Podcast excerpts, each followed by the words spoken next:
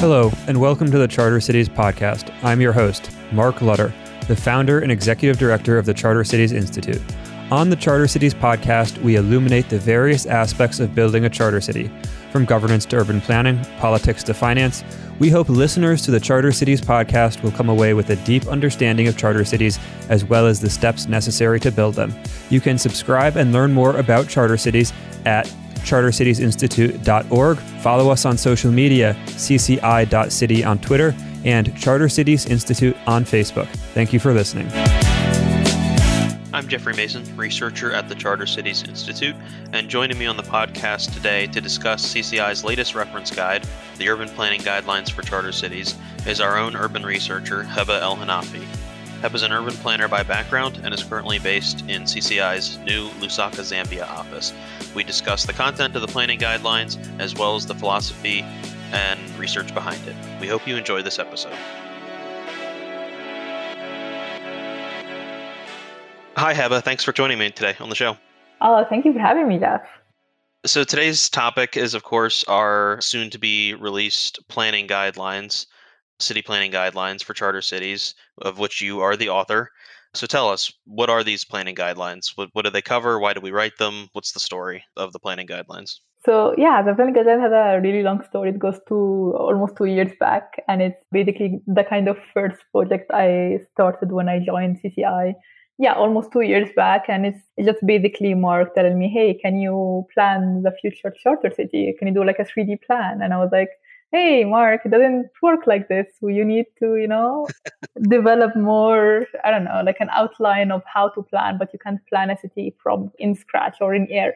And then, yeah, it almost took us two years to kind of have an outline of how to start thinking about the planning and design aspect of a charter city. Yeah, so this is the planning guidelines. Just what are the planning guidelines actually cover? Why is this necessary? What mistakes are being made in current city planning, especially new city planning, that these guidelines attempt to correct? Yeah, so urban planning is a kind of like an interesting science or a discipline or whatever because it's actually kind of like new, right? We started planning our cities somewhat recently. And the thing about planning is that it's always like have changed, right? We don't have the same principles in planning that we have 10 years ago. We don't even have the same principle that we have 15 years ago. And like every single year and every single time, those kind of principles keep changing. There are more conversations. Right now, you can see in more traditional city planning cases talking about participation, talking about placemaking, basically all over the world. But the problem with new city making is that uh, those kind of conversations they just never made it to new city making and we've been going into a very traditional old school route in building our cities if you look at kind of new city making literally all over the world hundreds of cities that are being built right now you can easily put them in three categories. You can either find like the kind of fancier suburbs which is like something like Sheikh Zayed in Egypt encapsulates, or more of like the bigger Chinese blocks, which is something like Kilamba New City in Angola, or more of like the Dubai international style or whatever. And the problem with those three paradigms or three kind of planning ways is that they don't really respond to the needs of new cities. They don't respond to the problem that new that our current city exists. So they keep reproducing the same problems. If we're planning the same way, you keep reproducing the same problem. That's why we were like, hey, you know, let's do the planning guideline and try to rethink how we plan and how we design our new cities. Yeah, so that's basically the main kind of goal for the planning guidelines. Okay. So we have this sort of slate of problems that we're trying to address in new city building. And what we or what you came up with in the planning guidelines is this paradigm for, for planning that you call guided organic growth. So can you explain sort of what this this philosophy for planning is and sort of what are the key pillars of this new idea? So before we go into like guided organic growth, let me just kind of reflect a little bit on how we tried to build out like these ideas, right?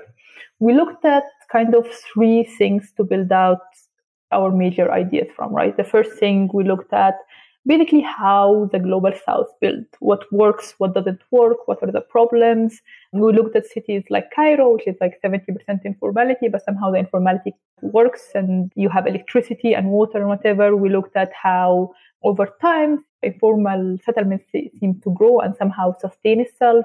And we looked at current city projects, current new city projects a lot, and historical city projects a lot. So through the planning guidelines, you're going to find basically a lot, a lot of examples of new cities. And the third thing we looked at what is currently happening right now? What are the problem on the ground? We talked to a lot of on the ground city developers to try to understand this problem from. And then we kind of mushed up those three things and tried to come up with how to actually rethink planning or rethink planning in new cities. And basically guided organic growth is trying to kind of shift the narrative of how we build new cities. And it has like three main components or three main pillars. The first one is that we're trying to rethink city planning as a set of stakeholders plus a set of activities and trying to match the best activity with the best stakeholder.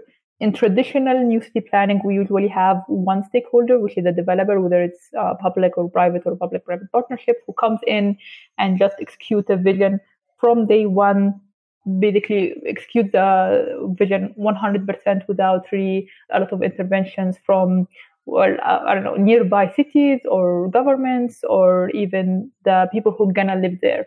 So from moving dirt to the project is quote unquote complete. Exactly. And you have usually one stakeholder, which is a developer who comes in and do, does everything, which it's problematic because it first, first off, it puts a lot of capital front the developer has to put on, which may, which always drive the prices of the cities very high because you have to do practically everything from the littlest public space to, you know, all of the CBD development, for instance. Uh, and the second thing is that then you have like one vision that is executed, right? You have, and the vision of the people or how they want to live their lives, the market forces that should come in and play a bigger role in the city development doesn't really affect the city because you have it already, everything already built out, which limits growth. It doesn't really include a lot of people in the development process. That's why we're thinking a lot of, hey, there are, it's a sphere of activities developing a city and we have a sphere of stakeholders that include the local government that includes the national government that includes the developer and the community that's going to move in and just mix matching those ideas. The second thing is playing on the time frame right? Again most of our new city developments is just a developer comes in and develop everything from as we said ideation to a complete city and this is something that we learned over and we keep learning over and over again from the development informality or the more organic ways of people how they build is that they build over time we can go look at any informal settlement that was there 20 years ago and it looks completely different. Once people acquire capital, once there is more wealth, people tend to build better. And this is something that we want to bring to our charter cities is that we develop the main infrastructure, we develop roads and services, and as the city accumulate wealth, we then go into the less essential sphere of activities. And the second pillar is the top down and bottom up approaches. Again, with new city development, we see basically 99% or almost 100% of new cities are being developed top down. There is, I mean, because participation is harder, of course, in new cities because the people haven't moved in, but it's usually very top down and it's not working. And that's why we're thinking, hey, a mix of top down and bottom up approaches, the same ideas that are found in our cities right now that are uh, discussed by our planners, we can a little bit communicate them in new city planning or implement them in new city planning. So Those are basically kind of the three main pillars of building a new city. Okay, and so that that makes sense to I think to draw on all these different traditions where things are being done. Some of it's working, some of it's not. And so what we're trying to do here, I think, is pull out the best of, of what is working, but that's also relevant in the context that we're talking about, right? Because a new city in one place at a particular, say, income level isn't necessarily going to look like a city in another place at, at a very different income level. Yeah. And I think these guidelines do a good job of bridging that gap. And trying to really think about like who do we want, right? Because in charter in, in CCI we always talk about how charter cities can do can help lift people out of poverty, right? But for us to be able to attract those people who live in poverty, then mean that we have to build the way that they're building and also drive prices a whole way down for them to actually be uh, able to move to the city that is going to increase their wealth over time. So just thinking of who we're building for was also like a huge driver in planning those on setting out planning guidelines. I think this is going to prove to be a really important sort of step forward in the field of planning. So, one additional thing that I wanted to hit on, and that sort of what went into these guidelines, are some of the ideas coming out of the sort of market urbanist communities. We, have had Alain Bertaud, author of Order Without Design, one of our favorite books, on the podcast. More recently, we've had Scott Beyer, founder of the Market Urbanism Report, on the podcast. I think the ideas of the market urbanist community that that sort of market forces are incredibly important in, in shaping cities and what cities look like, how they operate, how it is to live in a city. They've had a lot of influence on us. So, can, can you talk a little bit about how sort of the ideas coming out of that world influence the the guidelines? Yeah, that's a that's a really cool question because that is not my world. That is not the world I come from. I come from an urban geography, urban sociology kind of world.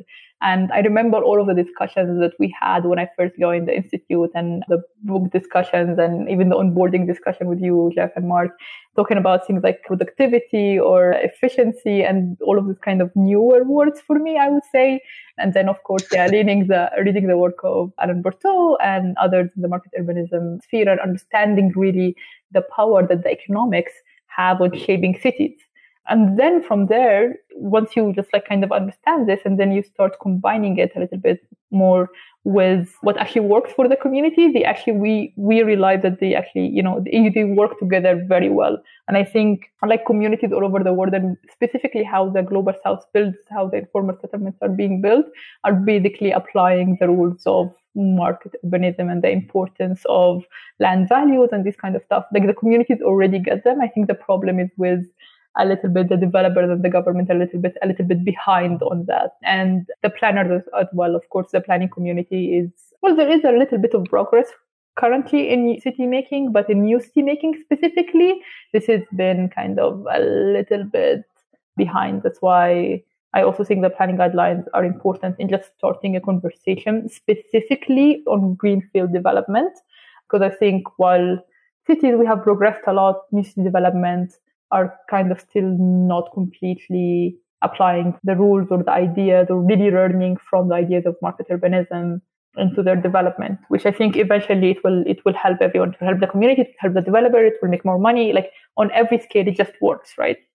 Well, here's hoping these guidelines end up end up end up pushing these some of these new cities in a more positive and I think realistic direction. So I think now that we've got an understanding at a high level what the guidelines are, why they were written, and sort of the thinking that is behind them that went into them.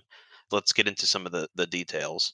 So, so the guidelines are broken up into three main sections. So there's city development guidelines, urban planning guidelines, and mobility guidelines. So let's let's start with the first on city development guidelines.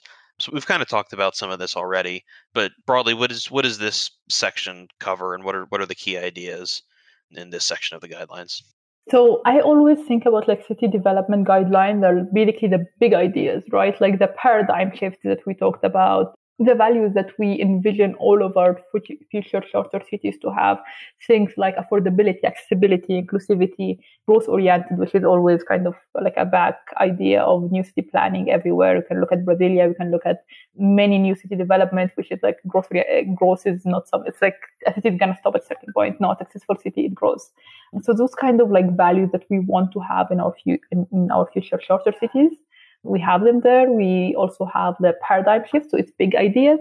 And then you go into the second and third part, which is the urban planning guidelines and the mobility guidelines. That basically ha- it takes those ideas and it takes them into implementation. So things like, especially in the planning guidelines, in the urban planning guidelines, you see things like it breaks down our ideas on density. It breaks down our ideas on street networks. It breaks down our ideas on land use. It breaks down our ideas on housing and gives concrete examples of how to do this on both short-term and long-term processes. And as well goes back to the paradigm and also couple those uh, those activities not just on a long term and short term, but also with the right stakeholder. So it's basically how the urban planning guidelines and the mobility guidelines is it takes the city, city development ideas and just breaks them down into actionable things that a developer, a future uh, charter developer can take and actually implement or take them and help guide the development of his new city. Thanks. So I think it would be helpful here for our listeners to kind of talk through some of the different examples that we raised throughout these these sections and sort of how drawing on either existing cities or, or other types of projects and how they kind of exemplify these these sort of values. So one that I think is is particularly interesting and I, and I think that we've touched on before on some other projects. One that I think is, is really interesting is the Ethiopia Urban Expansion Initiative. So can you talk a little bit about sort of what that was and how a project like that, which is something focused on existing cities, perhaps that we could say the periphery of existing cities, goes into uh, how we're, we're thinking about building out new cities? So one thing that we try to do throughout the planning guide, the, the planning guidelines in general is just cover a lot of new settlements or new development ideas that actually worked, that drove down the price, that attracted people, that attracted businesses, even if it's not a full city scale, but like this kind of small examples that actually worked were like really important to us because they don't just validate our ideas, they they're an actual proof that those kind of ideas work. They're not just like something up in the air. And one really cool example is the example that you just mentioned, Jeff. And basically, what they did is that to plan for the uh, expansion of a district, they provide they thought about infrastructure as essential and non-essential, and then they provided what they called the essential infrastructure, which is was basically roads, electricity, and land plots, which is of, course really important for the development of any settlement.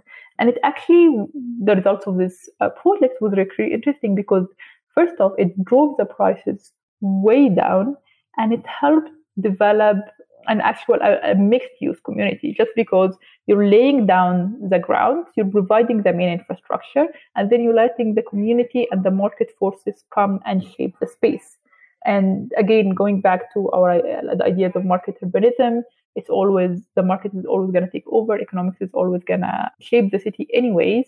So just providing that base, which is we talk a lot about the planning guidelines in different ways, providing that base of infrastructure and letting the community and market take over. It really developed very well developed community. It's very healthy. It, it actually was much cheaper to own a to build there or to own a land there than in all of the other development very nearby that developed in a more of like a traditional way where things were developed from A to Z, let's say.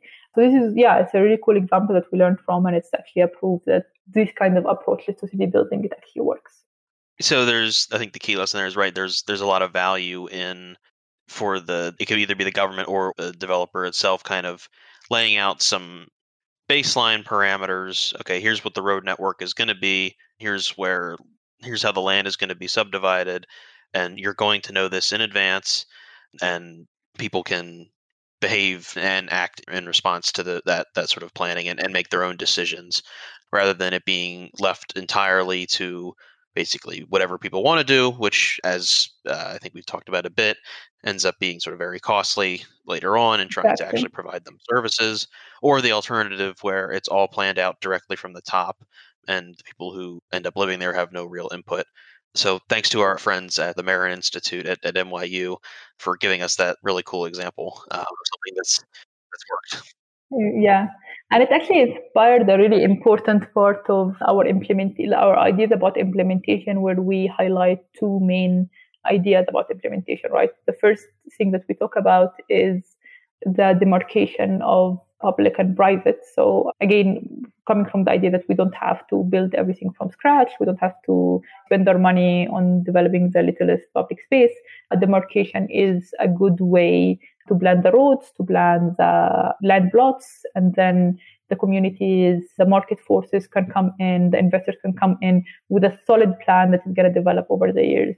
The second thing is the idea of gradual infrastructure. So again, essential infrastructure and non-essential infrastructure, essential infrastructure that are needed for businesses and for communities to come in. It will be provided by the developers, the governments, and non-essential infrastructure will develop over time as the city gain wealth, as the communities come in and they can actually develop their well public spaces or their shared streets the way that fits them as the community grows. So this was also like very important to develop our ideas on how to implement all of these ideas.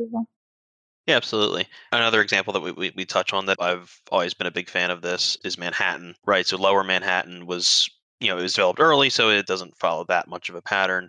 But then once you get a certain point, it's aside from Central Park and a few other odds and ends, it's essentially a perfect grid. Exactly, and it worked, and right? So and it worked. And it worked. And talk, like talk about so it's like that. That's like another. I think right. The Ethiopia Urban Expansion Initiative was sort of a very small scale example of, of these ideas in practice, whereas what happened with Manhattan is sort of a very large scale example of what is, in a sense, almost the same idea. Exactly. Talk about that a little bit. Okay, so the Manhattan example is really cool because although like I'm the biggest fan of informal settlements and uh, we we try to reference it a lot, uh, development of settlements in the planning guidelines. But one problem with the informal settlements, where there is a lot of problems, but one single problem is when you try to go back and develop the informal settlement, it's actually very costly, right? So providing water once the settlement is already developed while it's good for the informal settlement and it will help uh, develop it and everything, is actually quite costly. So something that we can completely learn from the Manhattan grid example is providing that minimal first push on a greenfield site would not just save costs on the long term, but it would also attract investors, it would also attract developers, and it will work. Like we we see Manhattan work, we see Manhattan work from day one, and it will drive down prices a lot in the initial phase of development, which is something that many or almost all of the new city developments suffer from is that initial push of finance. Like where is it going to come from? How long are we going to sustain it? And can we actually drive prices down for the lower classes that we're trying to get out of poverty right? So the manhattan grid lays out an almost kind of perfect idea of what an initial push of infrastructure just a tiny bit and letting market forces and letting community come in and do their thing it actually work and it's still working. I think it's a great example of these kind of ideas in practice and really of the sort of guided organic growth idea that you articulate in these guidelines. Let's touch. So we, we talked a good bit about city developing and, and sort of the main urban planning tools. Let's let's talk about the mobility section as well. What's covered here, and why is it so important to uh, sort of enhance mobility? Okay, so I think that we can agree on this that we all look at cities as labor markets, right? And well, since I mean, we're in 2022, you don't live where you work, right? Like you have a place where you work and you have a place where you live, and you need to get from point A to point B every single day. And if we look at, again, if we look at cities as labor market, then we need to facilitate that accessibility of labor on a daily basis because you go to work every single day. And this is why we were like, hey, if we're going to cover planning guidelines, we're going to cover ideas about density, land use, zoning, and whatever, we have to cover ideas about how to get people to work. So the city can actually work and can grow economically and can grow over the years. So this was basically the motivation behind, you know, developing specific mobility guidelines. And our main goal with the mobility guidelines is basically one thing it's trying to get as much people or as much labor as possible from one point to another or from their home to their work in less than 30 minutes, which kind of entails a more compact design, it entails uh, mixed use development, and entails just like a commercial and industrial development all over the city. But it's it's basically all comes from market urbanism and Alain Bertaud ideas of cities are labor markets and we're just trying to get the labor to their work. So yeah. Yeah, so so I guess one thing I think is why this is particularly important is I don't know that everyone has or all of our listeners would necessarily have an intuitive grasp of, of just how bad I think mobility is in a lot of the rapidly growing megacities throughout the, the sort of global south and how long it would take to get from one side to the other. So, so can you talk a little bit about sort of what the sort of state of play in global south cities looks like when it actually looks like when it actually comes from getting um, from point A to point B that isn't just next door or just down the street? Yeah, I think like one one really one good example, not good, one example that always strikes me. I remember I remember Jeff when during like early COVID when Emmanuel was always in a car during our meetings. It was Emmanuel at this point was in um, Emmanuel was our operation manager. He was still in Lagos at this point, and he would just trying to survive and trying to just get from one point to another, and it would always take him more than an hour. And I'm personally from Alexandria, Egypt. seven years ago. And it's uh, more of like a more compact city than Cairo, for instance. But in Cairo, you also one plus hour to get from one point to another. And that's on a good day, right? I, I remember Emmanuel told me once that he was stuck in traffic for four hours. And I was like, if I was ever traffic, stuck in traffic for uh, four hours, I'm gonna go completely insane. so yeah, I, no, I will. And so currently I'm living in Lusaka, right, and working for our new office in Zambia.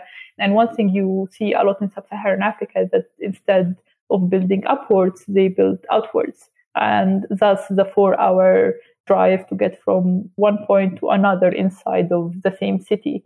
And that's why it was kind of very urgent and it says it's very urgent in our cities and in, in the new cities, like to try to actively avoid those problems. And basically, you avoid them, of course, with density, but you avoid them with setting out strategies that actively avoid those problems and actively try to solve them from the get-go. And there are a lot of solutions that work, right, that you can see in the global south, you know, like the private public minibuses. Those are great. Those are, those are amazing. But again, those are not everywhere. Again, building outwards instead of densifying the city in itself is huge and it still is a huge problem all over the global south. And this is why mobility really is important. We can't spend four hours in traffic, Jeff. We can't.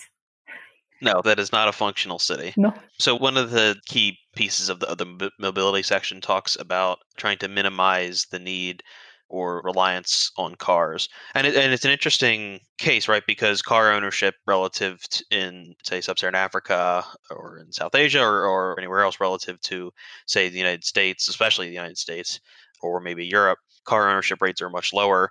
Yet in a lot of ways these cities are still sort of very car dependent, even though that many people don't own cars. So, can you talk a little bit about what the mobility guidelines try to do to create sort of one less car centric cities in terms of their design, but also in terms of sort of what what it is people actually need or how, how they can get around on a day to day basis that, that minimizes the need for, for cars at all. Yeah, so I think one thing that we can, like, I think everyone agrees on from all different urbanist walks is that cars are not good for our cities.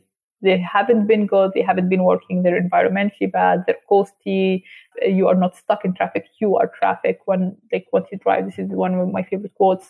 Yeah, and again, that's why you know a lot of the global south, although not everyone has cars, everyone who can afford a car, they will get one why? Because you honestly cannot, because since they're building outwards, not building upwards, you really cannot go anywhere without a car. Public transportation suck big time. There's all, there is, I mean, it kind of barely exists even in bigger cities. And that's why, like, we have three main principles, right, in the charter city mobility strategies. The first one is accessible transport, and the second one is minimizing the need for a private car. And you don't need a private car if you can walk, if you can walk like 10 to, or if you live like 10 or 15 minutes walk, or even like a 30 minute walk away from your job, you're just going to walk. You, you don't need a car, right? So the design in itself and designing a, a more of a compact city will kind of take a lot from that. The second thing is developing a reliable, accessible, affordable, and safe public transportation systems. So let's take the metro in Cairo, for example. The metro in Cairo, even if you are actually rich and you have money and you can take a really nice, I don't know, Mercedes Benz or whatever to work, you will get on the metro because it's, well, it's just faster and it is somehow reliable. So as long as you can provide those alternatives that are safe, reliable, and accessible for everyone, people are just going to go there. So from scratch while you're designing the city, while you're building the city, while you still have the chance. And this is what I really like about charter cities, right? They're greenfield development. So we have the chance to kind of avoid those problems. So build a more compact city. If you're, you know, as we learned, if your trips are walkable or you can ride a, a bicycle, you're just, this will be easier and more affordable for you. So build that infrastructure for walking, for cycling, for a good, reliable public transport infrastructure, and people are just going to do it. So this is basically how you minimize the need for private cars: is eliminate the need for private cars, find alternatives. You know. Yeah, and, I think this is especially important for new cities in, in the global south because so many of them are uh, maybe they say that they are sort of targeted for a wide audience, but their design tends to lend themselves essentially for only those that that have cars and and and there's this this disconnect here i think these guidelines when implemented will will prove to be quite important yeah. in harmonizing that. Yeah it's so funny jeff right? Like because you you know if you're in the us or whatever people are like screaming about how suburbs are bad and not dense enough or whatever and all of the problems that come with the suburbs and then you go um, to a lot of the new developments in in, Af- in sub-Saharan Africa or in even Northern Africa or whatever, and they're basically just kind of reproducing those suburbs that we know are super problematic and are super unsustainable and are actually way costly, while the literature and everything is just like goes back to hey, more compact, more densities are good for transport, for labor markets, and for basically just like literally everyday life. Yeah, it's an interesting case, I think, of what some folks have called isomorphic mimicry, where you're trying to make something sort of in appearance or whatever, trying to copy what others someone else did that seemed to work without really replicating the underlying conditions or factors that made something work or not. I think in in a sense these guidelines try to be or try to introduce a bit of humility to the practice of designing new cities, which I, I think is something that's sorely needed. Yeah, humility is something that is definitely needed. Yeah, I mean, we're past like utopian architects who design everything from scratch. We we try to say that we, here is the thing that we try to say that we're past that, right? We're past like Corbusier. Mm-hmm. Now we're designing in like participation of communities and all of the kind of stuff. But the truth is that doesn't reflect at all in new city development. Again, I mean, the global south is urbanizing as like I mean I think we say this I'm pretty sure we say this in every single podcast, right? It's urbanizing in a tremendous way, right? And most of this urbanizing is happening in Asia and it's happening in Africa. And the way we build still in Asia and Africa is not based on what Asia and Africa needs. It's just based on this kind of principles that were made by crazy architects a couple of decades back and we're just kind of following them and we keep building bad cities and more bad cities and more bad cities. And i think more than anything the planning guideline is like hey guys can we stop and just like think about it? I mean you don't have to follow everything. You don't have to believe in everything that we write but just like let's stop have a conversation like have a, a true conversation on all of this how we can actually build better right? And build more sustainable and more affordable and just build our own stuff right for once. I think that sums it up quite nicely. I mean, I, I hope these planning guidelines do start those conversations, but also actually sees some implementation in the coming years on the ground and has a real influence over the people designing these projects and pursuing these projects.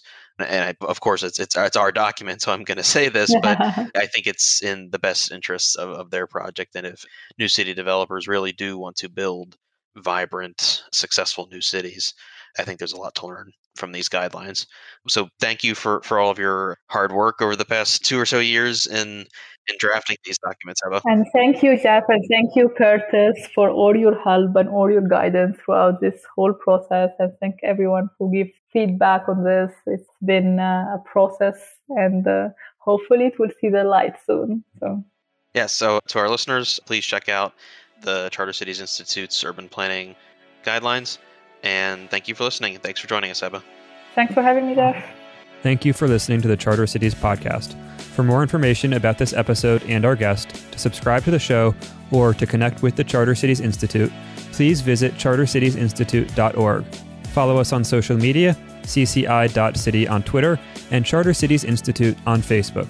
I'm your host, Mark Lutter, and thank you for listening to the Charter Cities podcast.